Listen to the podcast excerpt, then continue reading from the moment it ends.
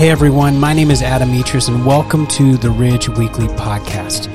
This week's devotional is from Katie Lemley, the Ministry Team Administrative Coordinator here at the Ridge. We hope that this will encourage and inspire you as you continue to grow in your relationship with God and others.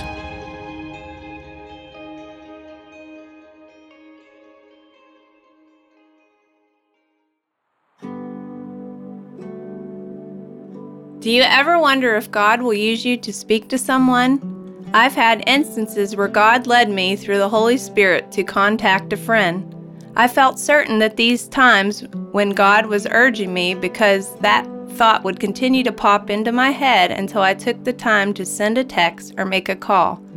Several years ago, I felt led to text my friend a Bible verse. I hadn't talked to her in a while, but felt like I needed to text her Jeremiah 29:11. For I know the plans I have for you, declares the Lord plans to prosper you and not harm you, plans to give you a hope and a future. She immediately texted me back and thanked me. She was having some troubles in her marriage and had spent most of the day crying, and said that Scripture was just what she needed to hear. I believe that God used me to speak to her that day, but this isn't the only way that we can hear from God. On Sunday, Pastor Tim mentioned eight ways in which God can speak to us. The three most common ways being through the Bible, other people, and the Holy Spirit.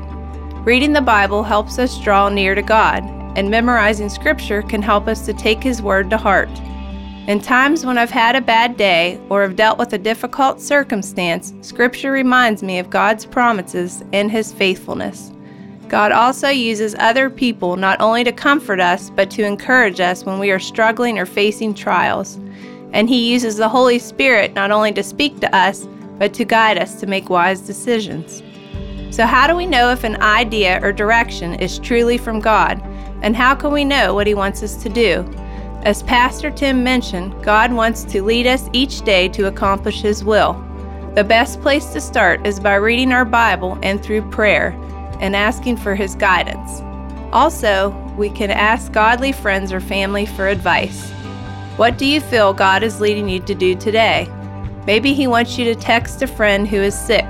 Maybe He wants you to apologize to someone you have hurt or forgive someone who has hurt you. Maybe He wants you to lead someone who is lost to Christ. Whatever the circumstance is, you can trust that God can lead you to accomplish His will.